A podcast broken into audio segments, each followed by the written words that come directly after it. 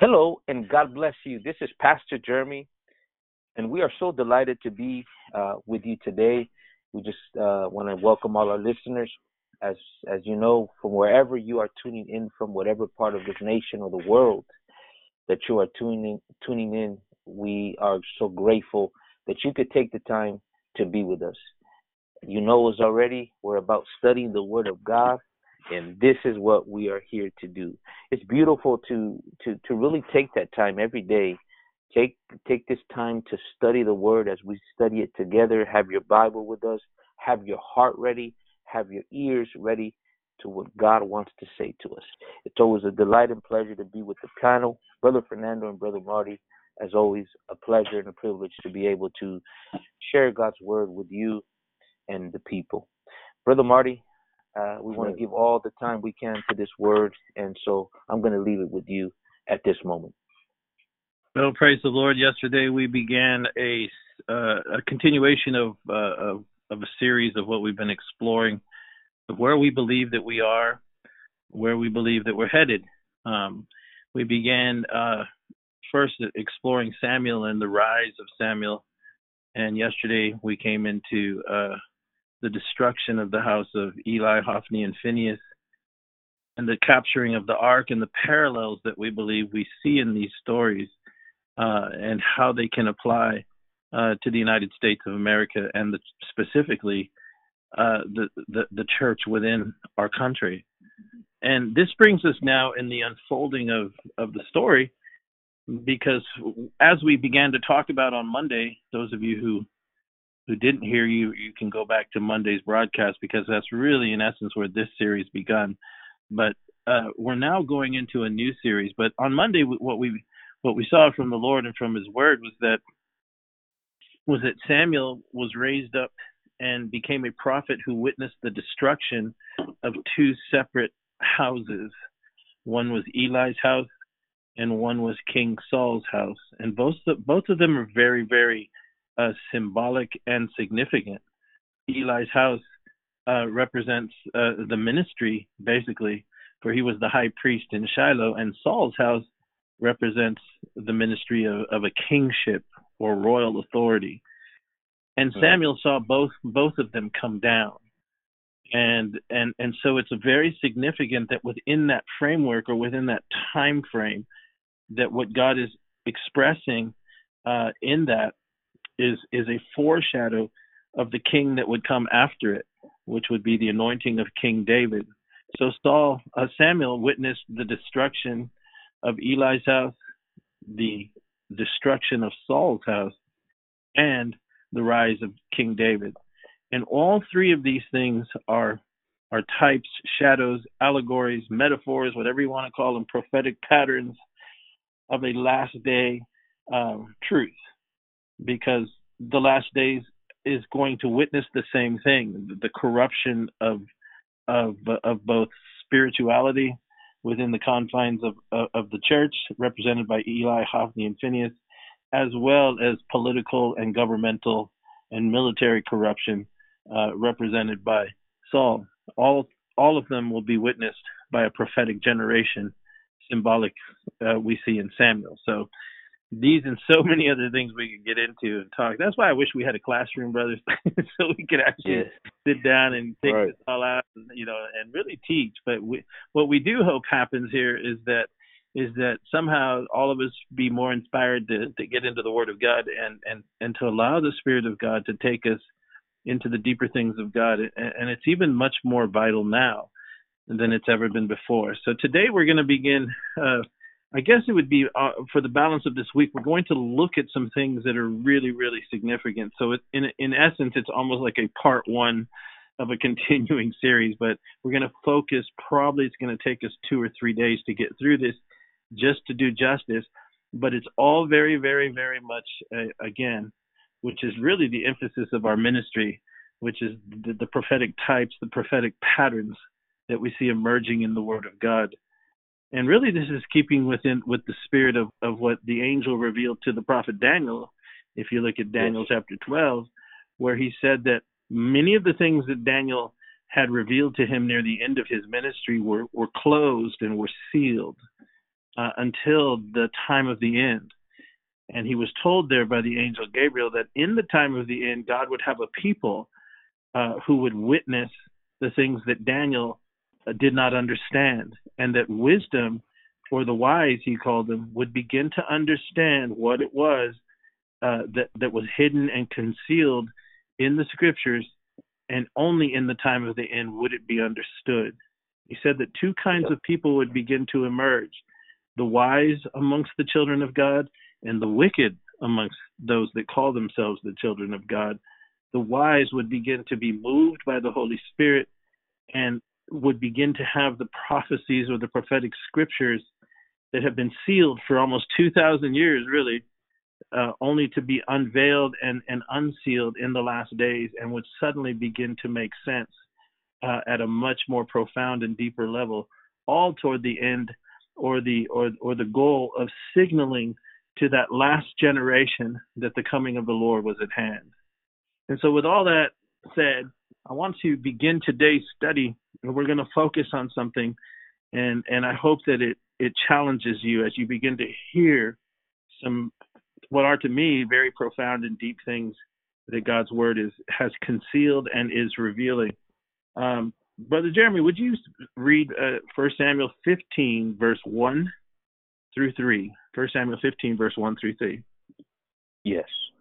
Samuel also said unto Saul, The Lord sent me to anoint thee to be king over his people, over Israel. And now therefore hearken thou unto the voice of the words of the Lord. Thus saith the Lord of hosts, I remember that which Amalek did to Israel, how he laid wait for him in the way when he came up from Egypt.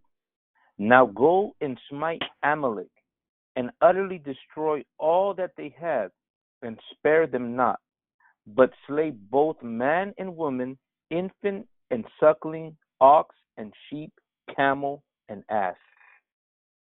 Amen. So I want to take our subject uh, from from verse three, those first uh, five words. Now go and smite Amalek. And and as I as we begin to get into this, I want us to take our time because we can rush through this, but it, to do so would be would be uh, you know doing a disservice to what God is saying here. So we're going to begin to look at as we go forward uh, at, at what happened in this story because Samuel comes to Saul and he he tells him, "Go and smite Amalek."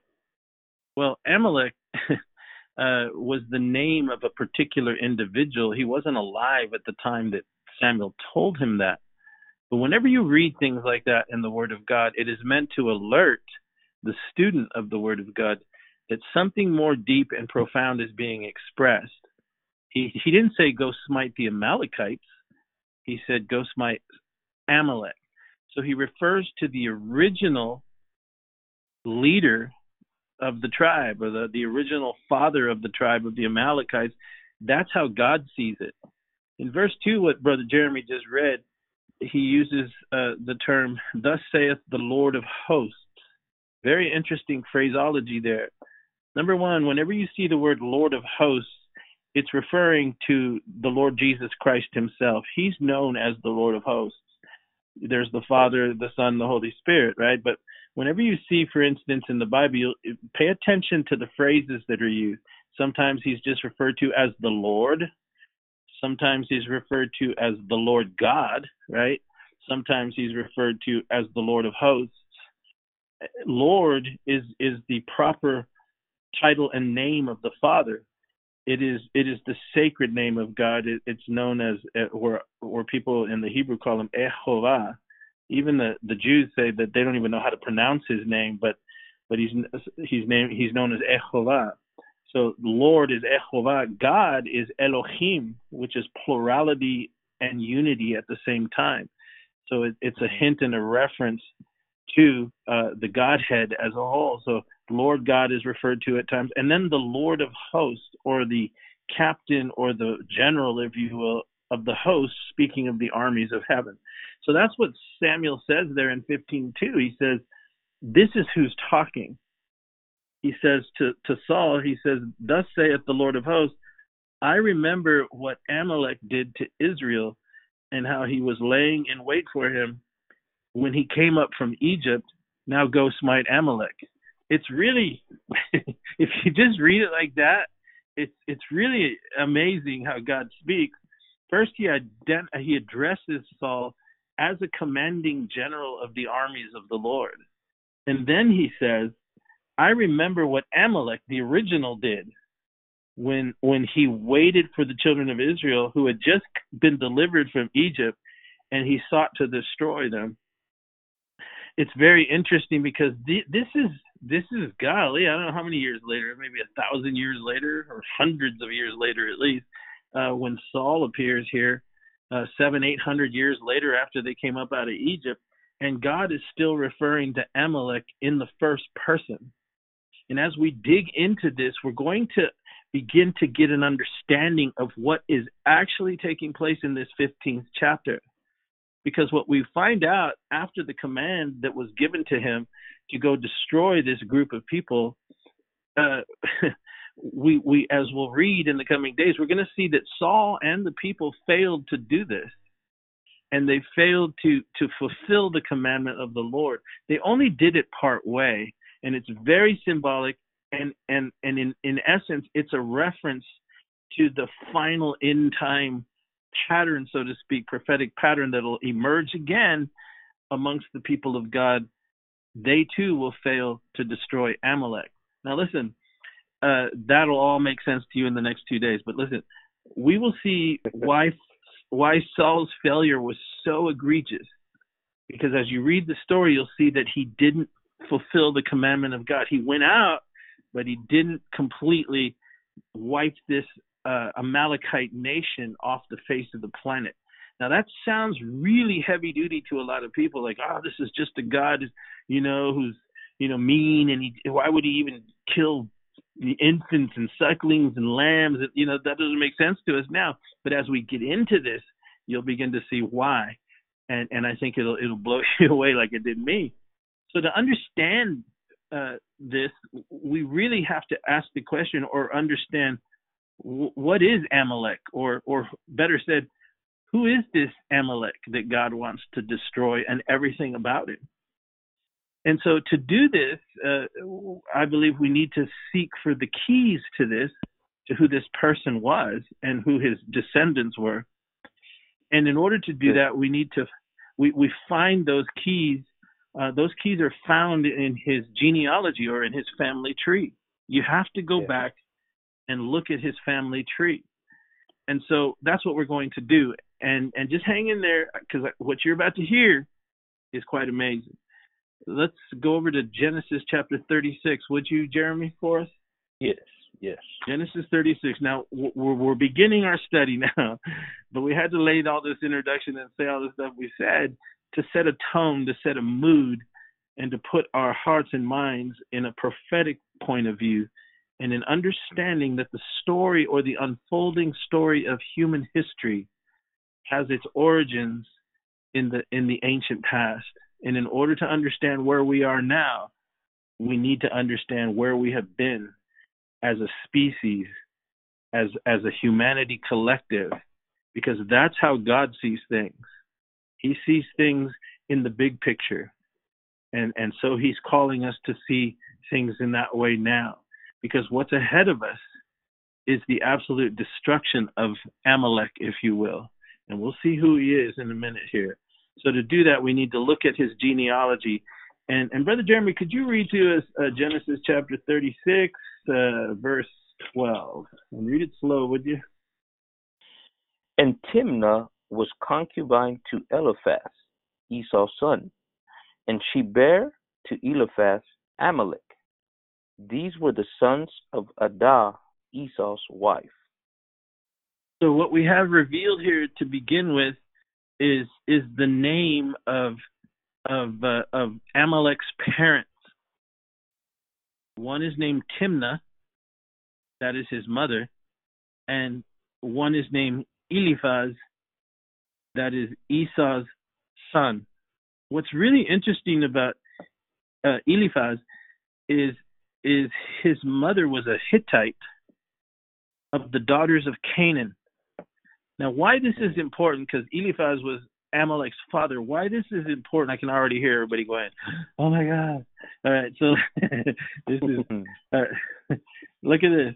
Go back, brother Jeremy, uh, to see uh, what was said about Canaan, because Eliphaz's mother was a daughter of Canaan. Now go back to uh, Genesis chapter nine.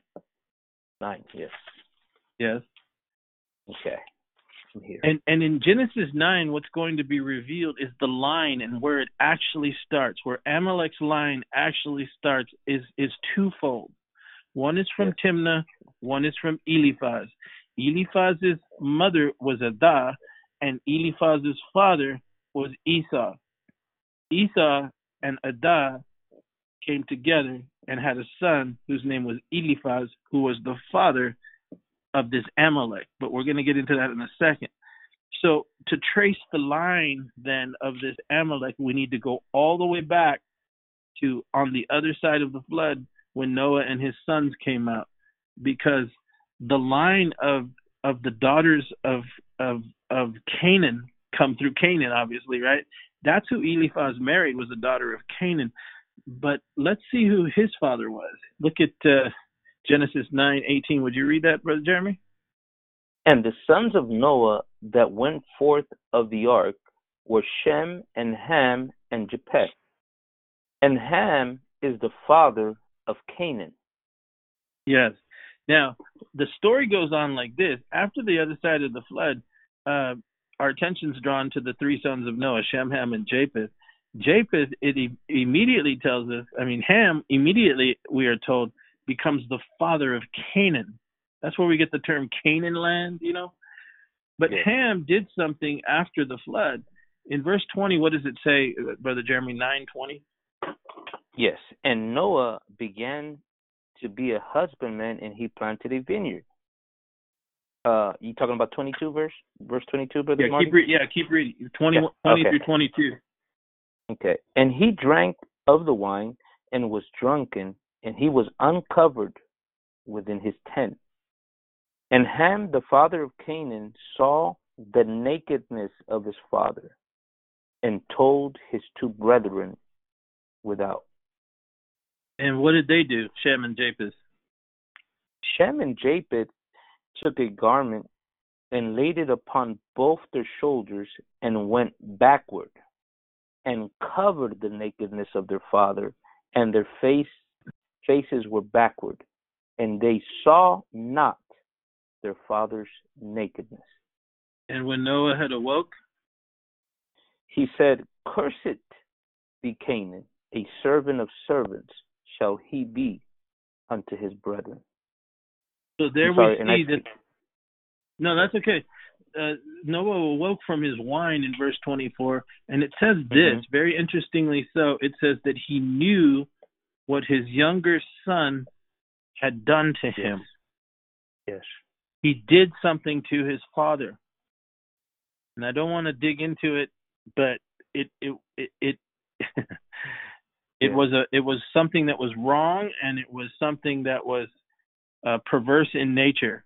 And we don't have time to get into this, but it is part and parcel of of what uh, what made uh, Noah so angry at him. It wasn't simply that he walked into his father's tent and laughed at him and said, "Oh, Dad's naked, man. Check him out. Check out the old man. He's been drinking too much." That's not what it happened here. He did something to his father to disgrace him and dishonor him, and we won't dig into it because it's not necessary but it it it immediately pr- pronounced a curse on all the lineage of Ham. And what's interesting is that Noah jumps several generations here, mm-hmm. and and and curses Canaan. Now Canaan, again, I'm pointing this out, is is the son, uh, is the father, if you will, of these what is known as the daughters of Canaan, right? And and these people that came out of Canaan became the Jebusites, the the Girgashites, the Hivites, the Hittites, all of the cursed and and wicked people of the ancient day. Now go back to, to, to Genesis chapter 36, would you, brother? Yes. I'm here. So now when we when we get to Genesis 36:12, we have a better understanding here. Eliphaz's mother was Adah. She was a Hittite. She was of the daughters of Canaan that were cursed. So first the first thing we learn there is that Amalek's father is cursed because he's in the line by his by his uh, his father's mother is in the line of Canaan and and and Noah pronounced a curse over them. So right away, even before he's ever born, his entire genealogy has been cursed on his father's side. But then something else is interesting here because what's pointed out to us in verse 12, who was his mother, Jeremy? Could you read verse 12 again? Genesis 36:12. and Timnah was was concubine to Eliphaz, Eliphaz, Esau's son, and she bare to Eliphaz Amalek. These were the Amalek. sons of of, of the sons of Adah uh, of Adah, Esau's wife. Right. So, uh, so Eliphaz, Esau's son, Adah's uh, son, uh, is the father of Amalek. But the woman that he joined himself to is known as Timnah, the concubine.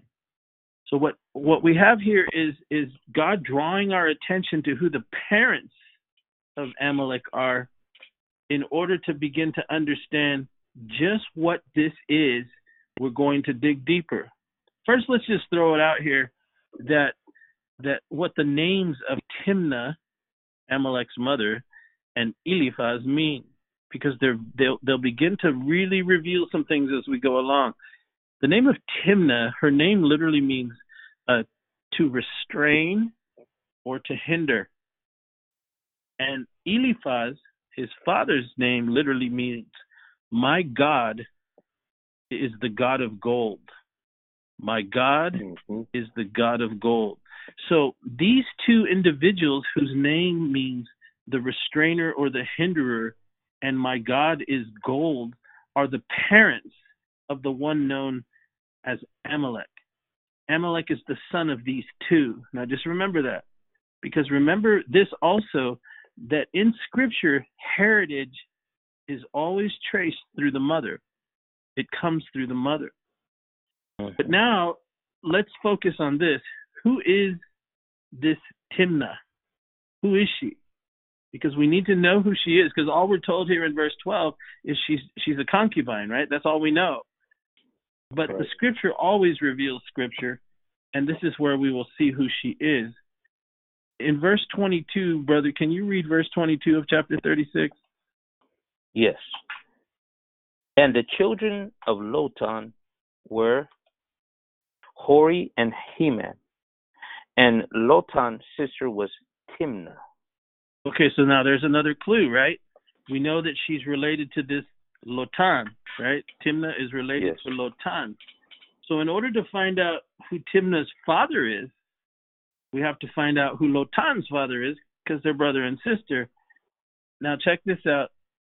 Read verse 19, would you? And 20. Of uh, there are these are the sons of Esau who is who is Edom, and these are their dukes.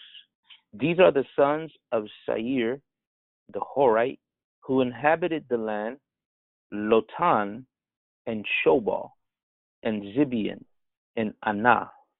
Anah. So what we have identified here then is that the sons of Seir, the Horite, who's inhabiting Mount Seir, the very firstborn, his name is what? Lotan, right? Mm-hmm. Are you with me? Right. And Yes. in And in, and in verse 22, we're told that Lotan is the brother of Timnah, who is the mother of Amalek.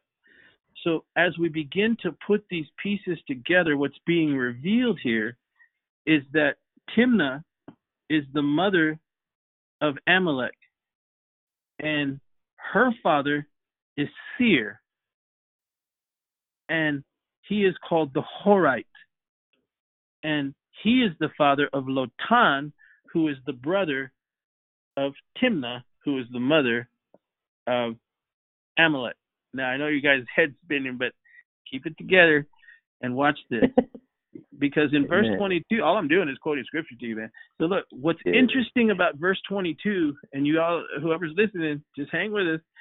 And, and what's interesting about verse 22 is that it says that the children of Lotan, Hori and Hem, were Hori and Hemna, but then it it connects Lotan in a very interesting way because it just kind of throws in there. It says uh, Lotan's sister was Timna. Isn't that weird? I mean, why would yeah, you include that? It's just kind of yeah, it's just kind of put there like a little nugget, like a like a thorn in in your shoe. I mean, it uh, when I read scripture and I read stuff like that, I'm like, wait a minute, you know, why did you say that? I mean, it just doesn't seem to flow right with what you're talking right. about. Oh, but it does because God is showing us, and you need to know and learn how to interpret scripture. God is showing us something, and He wants us to pay attention to. He wants us to dig it out. So, what have we learned here? Timnah is the mother of Amalek. She is the sister of Lotan, who is the son of Seir. And Seir is a Horite. Now, all of this will begin to make sense to you in a second here. Seir is then the, the, the great great grandfather of you of, of, Amalek. He's the grandfather of Amalek. And so we need to trace his line because that's who God draws our attention to. Remember, there's these names are all going to open up to us and and and we're going to see as we dig into this. First of all, I want to show you something here. In verse 19, we know that the father of Timnah is Seir, the father of Lotan is Seir, and Timnah is the mother of Amalek. And and remember what we started out talking about here. Why is God so emphatic about destroying the Amalekites? This is why. And Amalek. In Seir the Horite, he's called in Genesis 36:19, which Jeremy just read. Now, to get even uh, to to get even more of an insight, we have to explore what the heck is a Horite, right? Right. Because that's what he's identified at as a Horite. Now, this takes some time to dig into this, but you guys can you guys can you know go do this. Those of you listening can go check this out on your own. But in my studies, I began to discover what the Horites were.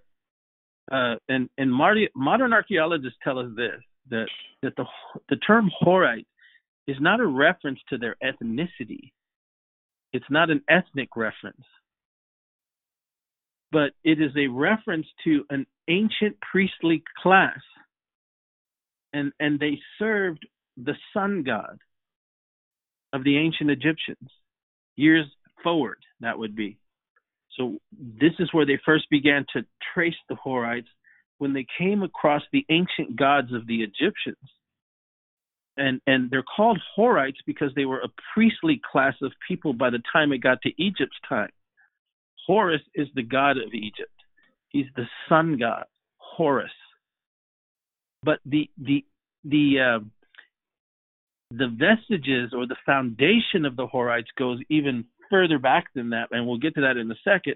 But they began to trace that term, the Horite, with the priestly class or the, the priestly royal class that was dedicated to two things. They were builders. Arche- the archaeologists say they built some of the most fantastic structures dedicated to the worship of the sun god. The sun god in Egyptians' times was known as Horus. And what's interesting. That's where we get the term uh, the Horites now. Uh, but the symbols of the sun god was the was was the falcon-headed god, you know that black-headed falcon that you see in Egyptian hieroglyphs. But his right. symbol was also, listen to this, was also the all-seeing eye, which we know represents Lucifer the all seeing eye represents Lucifer. So, this class of priest, as it made its way into Egypt, became known uh, as, as the priests of Horus. But archaeologists tell us it actually has its origins even before Horus and how it emerged in the mythology of the Egyptians.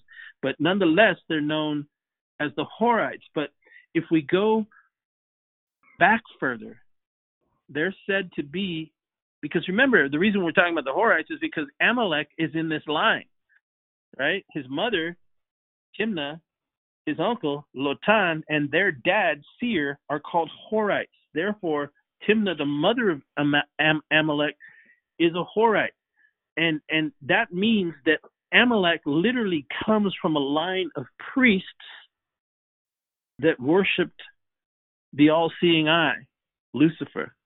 Listen. So if we go farther, if we go back farther, they're said to have been in the tradition. Listen to this in the service of that archaic kingdom of old. The Egyptians called it Zep-Tepi, the first time. And the first time is known as the time before the flood. They, this, this class that emerged out of the lineage of Ham, took up a tradition uh, uh of the legendary priests before the flood they served in the deep occult worship traditions of the priests in the time before the flood. That's why you begin to see people like Nimrod emerging almost immediately after the flood. You know, just a few generations after they came across on the boat, they begin to try and re-access uh, the the same kind of occult uh, summoning of the fallen angel of of Genesis chapter six verse four lore, mm. if you will. And and so it is that priestly class. It is said uh, that that there were priests that served in a in an occult dark worship of what is known as the mighty men of old. Genesis 6 verse 4 and those mighty men of old are the Nephilim that that mingling of the fallen angels with the daughters of men and you guys can go study it those that are listening genesis chapter 6 it says the sons of god saw the daughters of men and they they they they were fair beautiful to look upon and they made they took them wives and then genesis 6 4 tells us that the the offspring of these this angelic uh, mingling with with with the seed of women or the or the egg of the woman produced the legendary giants of old, the Nephilim. Now, what apparently happened in that interim period between this corruption of the seed of humanity back in the day before the flood was these great monolithic structures were erected, these temples that became uh, places and houses of a priestly occult kind of worship class, an aristocracy that were dedicated specifically to worshiping the Nephilim, the offspring of the fallen angels.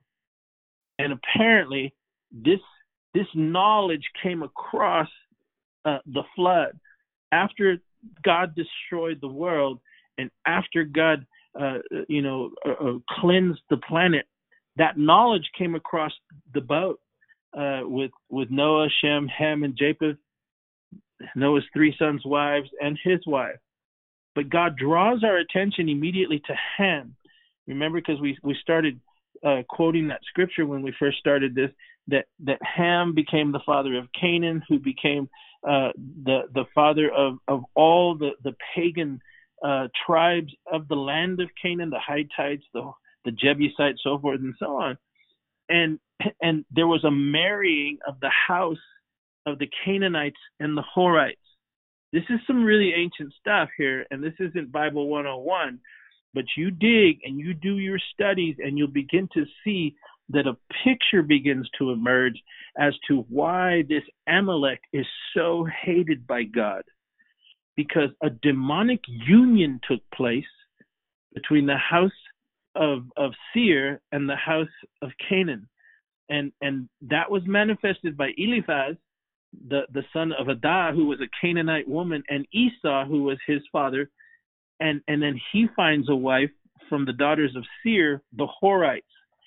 Now the archaeologists tell us these Horites were in the tradition and the legend of, of the priests that ministered to the Nephilim before them. They were a satanic, a satanic and dark priestly class known as the Horites. Now, listen, this is why a picture begins to emerge, like we said, uh, that of why Amalek, the product of this, was so hated. Now, listen, consider this also uh, that in in revealing to us the name of Timnah's father, Seir, those of you who have ever studied the Bible, you understand that that uh, Esau uh, destroyed uh, uh, the the warriors of Mount Seir and literally overtook Mount Seir, right? That became the property of Esau. The Bible calls hmm. Esau the Edomite. The Edomites are where the Roman Empire came from. And I don't want to get too far adrift, but you'll begin to see all these components, whether it be Rome, Babel, the Nephilim, the, the priestly uh, class that picked up the worship of the ancient Nephilim into the into the land of Egypt that would emerge as the as the worship of the sun god, the all-seeing eye, Horus, all this stuff make up the soup, if you will, of of what would be known as the Amalekites. Listen to this. Seir, being Timnah's father, is is very very interesting. Listen to this. His name, Seir, Am- Amalek's grandfather's name, Seir, means the he goat, the hairy he goat, man. Wow. it the hairy means incredible.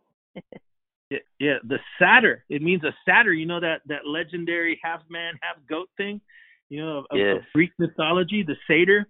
You know that's who his grandfather was and and and this hairy goat gives fathers a daughter uh, named Timnah, who fathers a son named Amalek, who God hates. Why? Well, we'll go on to see. Remember, and I want to share something with you because as I was studying this out, I've always been intrigued by the story of when our Lord Jesus came to Gadara and he was met there by a man that was possessed by demonic powers who who identified themselves to the Lord as as legion, right? That they had they had possessed him, and then they asked the Lord, "Then have you come to destroy us before our time?" And he told them to shut up, right? And and, and he told them to leave the man, and they begged him to do something, which was really intense, which was, "Can we go into these pigs?" And I always found that really really interesting. Like, why you know, why didn't you say that flock of geese over there or something? You know, how about those seagulls, right? Uh, I mean, they right. they, right. they chose these pigs. Well, as I dug into what these pigs were, this is these pigs were legendary pigs. They seem to have been uh, uh, uh some uh, some call them boars, but some believe that these pigs were like a hybrid between goats and pigs. So they were like a hairy goat pig they were a different wow. class of pig, which is really interesting because it symbolizes uh, you know, uh, that one from from way back when at the beginning of Genesis, that hairy goat, that grandfather of Amalek. He's, his name literally means the he goat, the hairy he goat, the satyr, a demonic presence. And so, so this picture begins to emerge of who Amalek really is. So let's just break down the names because God is connecting these names in the genealogy as little hints to us, which will ultimately play out as we go through the story of why what Saul and Israel did in failing to destroy them, why it was so egregious, and why it is a foreshadow for our times and the church that's going to fall away. First of all, by just breaking down the names of Amalek's genealogy, we see this. Seir, the he goat, produces Lotan, who will become the covering and the veil. That's what Lotan means. Who then produces Timnah, which means the restrainer and the hinderer, who marries Eliphaz, my God is gold, and they produce Amalek, the dweller in the valley of the shadow of death. That's what that means. Cool. So the he the he goat, the covering, the restrainer, the god of gold, produces one son, the dweller in the valley of the shadow of death. That's who this Amalek is. He is a foreshadow.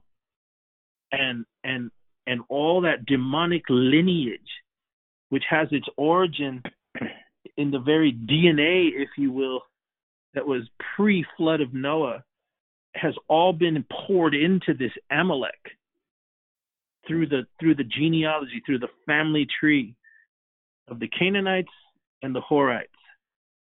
And the result is Amalek way back in the beginning. And so now we begin to understand a little bit of of something really intense because the first time we see this Amalek, who by the way is a foreshadow of the one that we're going to talk about in the coming days, which is that Antichrist, that son of perdition, the son of the he goat, right? Right. His genealogy goes all the way back to the he goat, and he's connected to the fallen angels. I think we're seeing hints here, and I don't want to get too far ahead of myself, that this Antichrist figure is going to be a hybrid of some sort, energized by fallen angel wisdom, if you will, and, and using the substance of human clay or DNA uh, to produce this wicked one. There's something really interesting as we get into this because Daniel reveals that the body of the Antichrist will literally be destroyed itself. The actual body will be destroyed because it, it's an abomination right. in the sight of God. But That's for the future. But listen to this.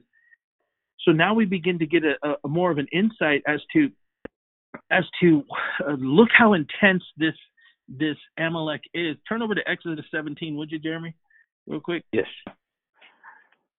Because in order to understand the commandment that was given to to Saul uh, by Samuel to now destroy them, uh, we are now beginning to see a picture of why God hates this entire race, this entire class of uh, uh, uh of people known as the Amalekites because of what flows through their blood is the most satanic thing that, that you can imagine. But we begin we begin to get an insight here because a little insight into what happened after Israel was delivered, right? Uh, did I tell you where to turn? Yeah, uh, Exodus, uh, Exodus 17. Yeah, uh, Exodus 17. Uh, beginning with uh, with this account here, the the children of Israel have been delivered from Egypt, and right. they come to a place where uh, they have no water, and and and they begin to to cry out for thirst and complain about the fact they have no water. And the story is really interesting because God tells tells uh, Moses what to do. Would you read verse five and six, Jeremy? Yes, and the Lord said unto Moses, Go on before the people, and take with thee of the elders of Israel, and thy rod, wherewith thou smotest the river. Take in thy hand, and go. Behold, I will stand before thee there upon the rock in Horeb, and thou shalt smite the rock, and there shall come water out of it, that the people may drink. And Moses did so in the sight of the elders of Israel. So, what we have here is an account the children of Israel delivered, and now the pattern begins to emerge, right? They find themselves in a desert, which is really a type of, of this life. And like Brother Fernando quoted yesterday, that what happened to Israel in the past was meant to be an example to us upon whom the ends of the world have come. So they reach a point where uh, they're thirsting, they have nothing. And what God tells them, what God tells Moses is, go stand on this rock in Horeb by Sinai, right? And I want you to smite the rock, and water's going to come out of it. It's a type of the Lord Jesus Christ. Paul said that rock is our spiritual drink, right? He he is Christ. That rock was Christ. It's representative of Christ. Moses represents in that case the law of God, and and the rod in his hand is the punishment of God uh, being placed upon the rock. And what was being revealed was that that rock would be smitten and then water would come out that would slake the thirst of humanity. It's a perfect type of Calvary and the resurrection. You know, the, the, the Calvary is the smiting of the rock, the water gushing out is life. That is the resurrection. And so it was as if God was prophesying in this very act that in the future one was going to come who would who would pay the price and as a result water would be given to the entirety of humanity. But what's interesting in their case, in the wilderness, it was at this very point when the water comes out, then somebody shows up. And that's verse 8. Right. Go ahead, then brother. Came, then came Amalek and fought with Israel. Am- yes. yes. And fought and with Israel. Notice where he comes to contend He comes to fight. Now we just went through his whole genealogy. I know many people's heads are spinning, but uh, I think near the end there you kind of understood what we were doing. It's not like I said Bible 101, but I mean it's deep stuff, man. But but look at this. So so when he shows up now, he's fully grown, Amalek, and and he's now attacking Israel at the point of the cross and the resurrection, right? He's a foreshadow of of that wicked one. He's a foreshadow of that antichrist that was that will come. Now, this is interesting because this is where the fight against Amalek begins. Remember how we started our study way back at the beginning, quoting 1 Samuel 15, 1 through 3. In the second verse, God tells Saul through the prophet Samuel, I remember what Amalek did to Israel, and now go and kill him. Go get rid of him completely.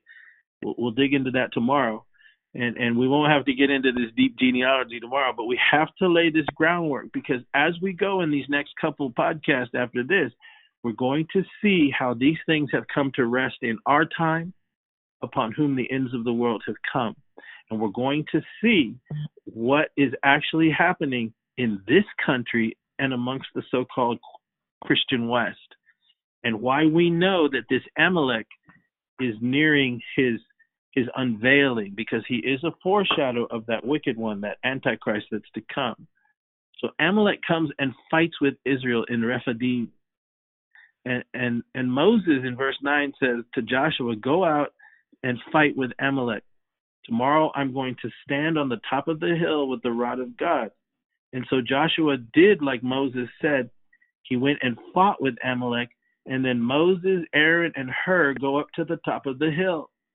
Now, check this out. And it came to pass that when Moses held up his hand, that Israel prevailed. But when he let down his hand, Amalek prevailed. Can you read verse 12, verse uh, Jeremy? But Moses, but Moses' hands were heavy, and they took a stone and put it under him, and he sat thereon. And Aaron and Hur stayed up, stayed up his hands, the one on the one side and the other on the other side. And his hands were steady until the going down of the sun. And and, and Joshua, Joshua dis, discomfited Amalek and his people with the edge of the sword. So what we see here is an interesting account. And the reason I there's so much we could talk about here, so many things that that pertain to the gospel, so many things that pertain to the Lord. But the one thing I want to point out to you here is just how difficult this fight was. See, this doesn't make sense. I mean, you've got Moses, you've got Aaron, and you've got mm-hmm. Hur overlooking the battlefield. And and right. so powerful was this Amalek that even Moses and Hur and, and, and Aaron were needed, spiritually speaking, to something far. Uh, let's just pause here and we'll, and we'll close quickly. Well, they they were Think they about, were definitely uh, empowered um, by by these powers of darkness. Yeah. Um, so that's what we're trying to bring forth. That this is what just wasn't, uh, you know, as we're classically taught. You know, Amalek is a type of the flesh. Uh, it, it was much more than that. Absolutely. Right? It, it, it, was powers of darkness, and again, you see the the uh, uh, how Moses begins to get tired because he, it, it's a battle that's beyond uh, human capability. That's what we're trying to bring forth, and and and so yes, this is what was behind Amalek, what you brought out so beautifully. And it's right there in Scripture for for the listener to go and dig out and search out. But uh, yeah, this is definitely Amen. Uh, powerful stuff. That's good. That's really good. And and check this out. Um, let's take it a little deeper here. Let's look at the symbolism even though it actually happened, Moses in this sense, and and and look, man, I I, I even hesitate talking about this because people won't really understand. But I pray you pray and understand because the emphasis here is the amount of effort it takes to even have a battle with Amalek. This is not mm-hmm. a normal fight. Right. Understand that that entire valley of Rephidim was being contested over by the powers of darkness in such a way that it gives us a picture of the struggle between the seen and the unseen world. In a sense, if you can receive it, Moses, Aaron, and Hur are are a representative, if you will, of the Father, the Son, and the Holy Spirit, fighting from their mountain. But you see, what is revealed here is a Joshua. Joshua yes. in Hebrew is, is Yeshua. Yeshua is the name of Jesus. Jesus is his his English name, right? Isu is his Greek name, and Yeshua is his Hebrew name. Yeshua. Yeshua had to come in the valley to fight Amalek, and and and and what we're seeing is is this is is it's like saying representative of the Father, Son, and the Holy Spirit on the mountain by Moses, Aaron, and Hur, and then our attention is drawn into the valley below, representative of the planet. That in essence, these three are going to come down into one. All the infused holy power of God was going to come down into an Yeshua, a, a future right. Savior, right? This yes. is what we're seeing here.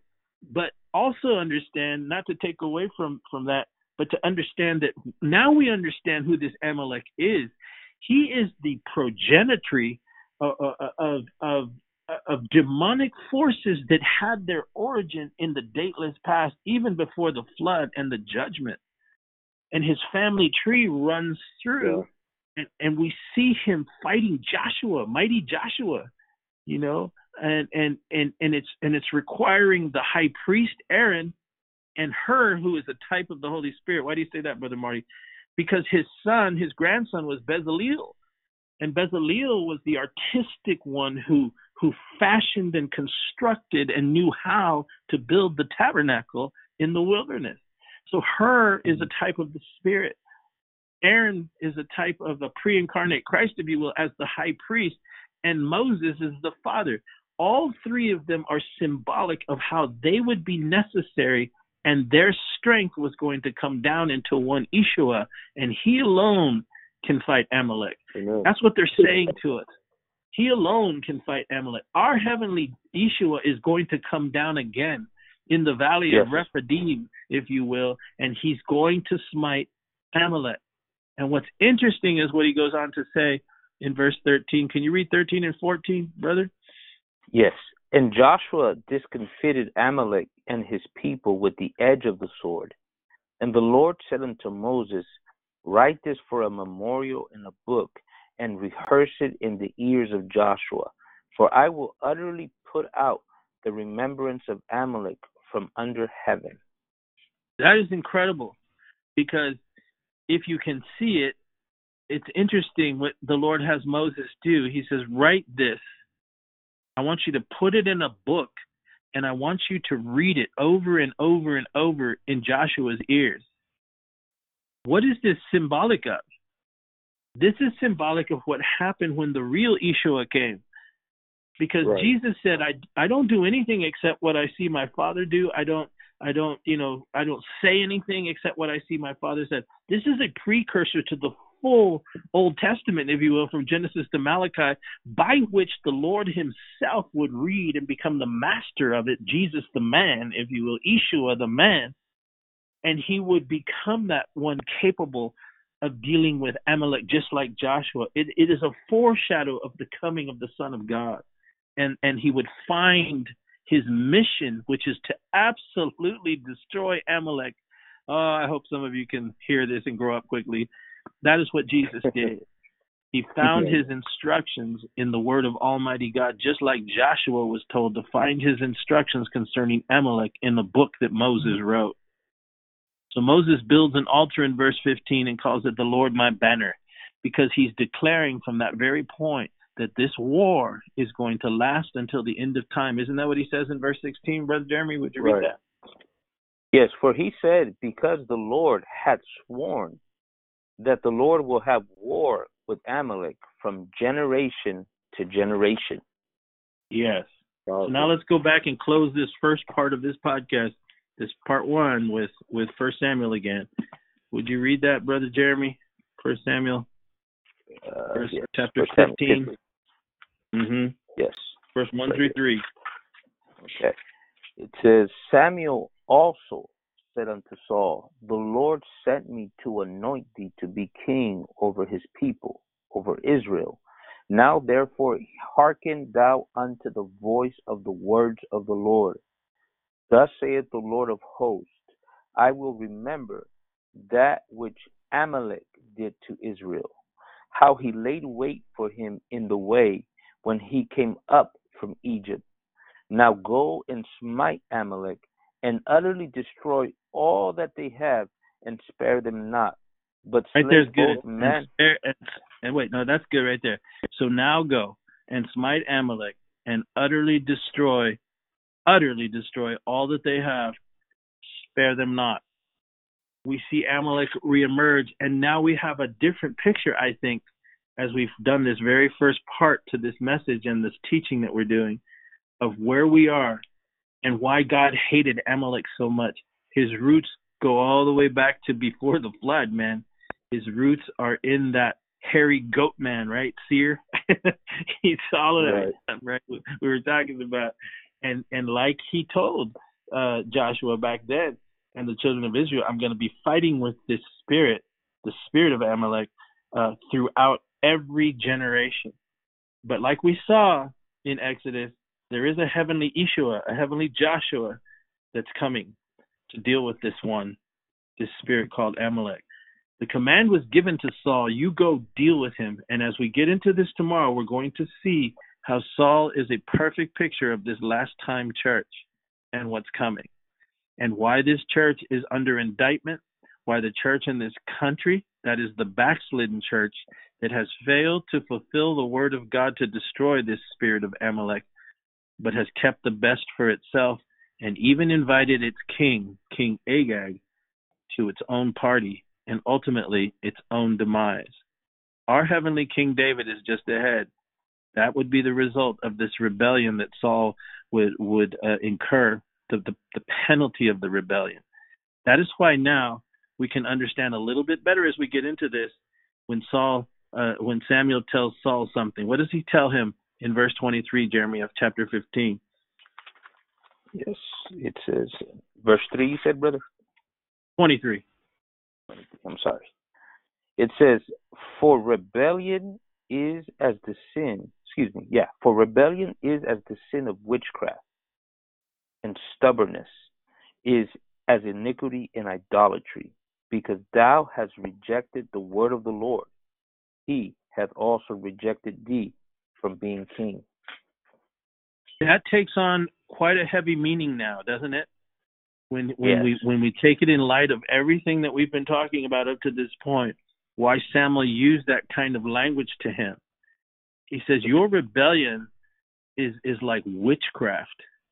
You've allowed Amalek and its king to survive, you know. And Wow, and right. and and your stubbornness is like the iniquity of idolatry, which is adultery really. And and and he says he that's what he said is you've tapped into this spirit. And you know, I don't want to leave it on a heavy note, but the truth of the matter is where we're headed is is is an unveiling of how far this church has fallen away.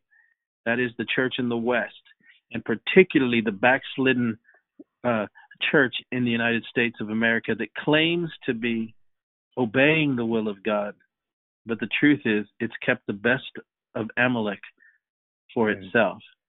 This is why King David must come. This is why the Lord Jesus is soon to return. Even so, come Yes. quickly, Lord, is our prayer. Would you finish it out for us, brothers? Yes. Amen. Uh, I was giving thought to, uh, you know, why the, the New Testament um, opens up with Jesus um, calling himself first of all. He said, Jesus, the son of David. And there's a reason why, as, as we're talking about what we're talking about, because David was a man of war. And we read of his stories and, and, and his, his great exploits, Jesus was David in the spirit when he came. Hallelujah. Jesus Yes. was David in the spirit. Yes. When you saw him cast out demons, it was David in the spirit. when you saw him open up blinded eyes, it was David in the spirit. When you saw him to make the lame walk, it was David in the spirit. He is the son of David. So it's so powerful what we're talking about here. We're talking about that which cannot be seen, but only by the trained spiritual eyes. We must allow the Holy Spirit to begin to reveal to us these things and and and to to help us to see within the veil. Brother Fernando, our heavenly yes. I'm sorry. Tell the people um, who killed Saul. Uh, I think remember? it was An Amalekite. Amalekite, Amalekite. right? Amalekite. Amalekite. It was an Amalekite. Actually, it was Saul who killed himself. Remember, he committed Yeah, he fell on his own sword. Correct. Yeah, but who took his crown and brought it to David? An Amalekite. An Amalekite. And what did David do with the Amalekite? Killed Killed him. him. That's Yeah, right. Right. Killed him. So we'll just whet the appetite with that. I'm sorry, I didn't mean to interrupt you there. You just inspired me. I was like, man. I probably I probably got a little head, huh?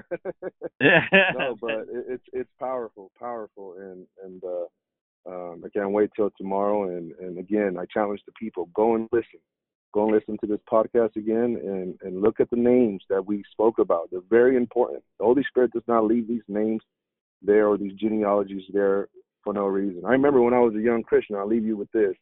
I used to, I was tempted to skip those genealogies. Um, but the Holy Spirit began to train me to study those names because in those names are contained incredible stories and revelation. So I challenge the listener to do the same. Praise God. Yeah, I'm not going to add to none of that because this is a perfect way to to end it. There, you know, it, it is kind of sad though, and I hate to say this, but it is kind of sad uh, when you hear a lot of the preachers today who tell us with their mouth that they don't study the genealogies. They're boring, you know. That's true. That's true. but I'll leave it like that. Uh, which is know. why which is why most of their sermons are boring. right, right. They, haven't found you know they they say it. I don't study the prophets. I don't study the genealogies. There's there's nothing there you know but Yeah. as we're seeing right now it's the very opposite. Uh we Yeah. are we are eating. Amen. We're eating of the manna from heaven. Praise god. Hallelujah. uh i i I've been, I've been blessed and i pray that you've been blessed too and and i pray that you uh tune in with us tomorrow as we continue uh and understanding. I've i've there's a lot of things that i've gleaned and i'm going to study today again because a lot of things are making sense of the urgency of that command to destroy the amalekites. May god bless you. May god keep you. And as always keep looking up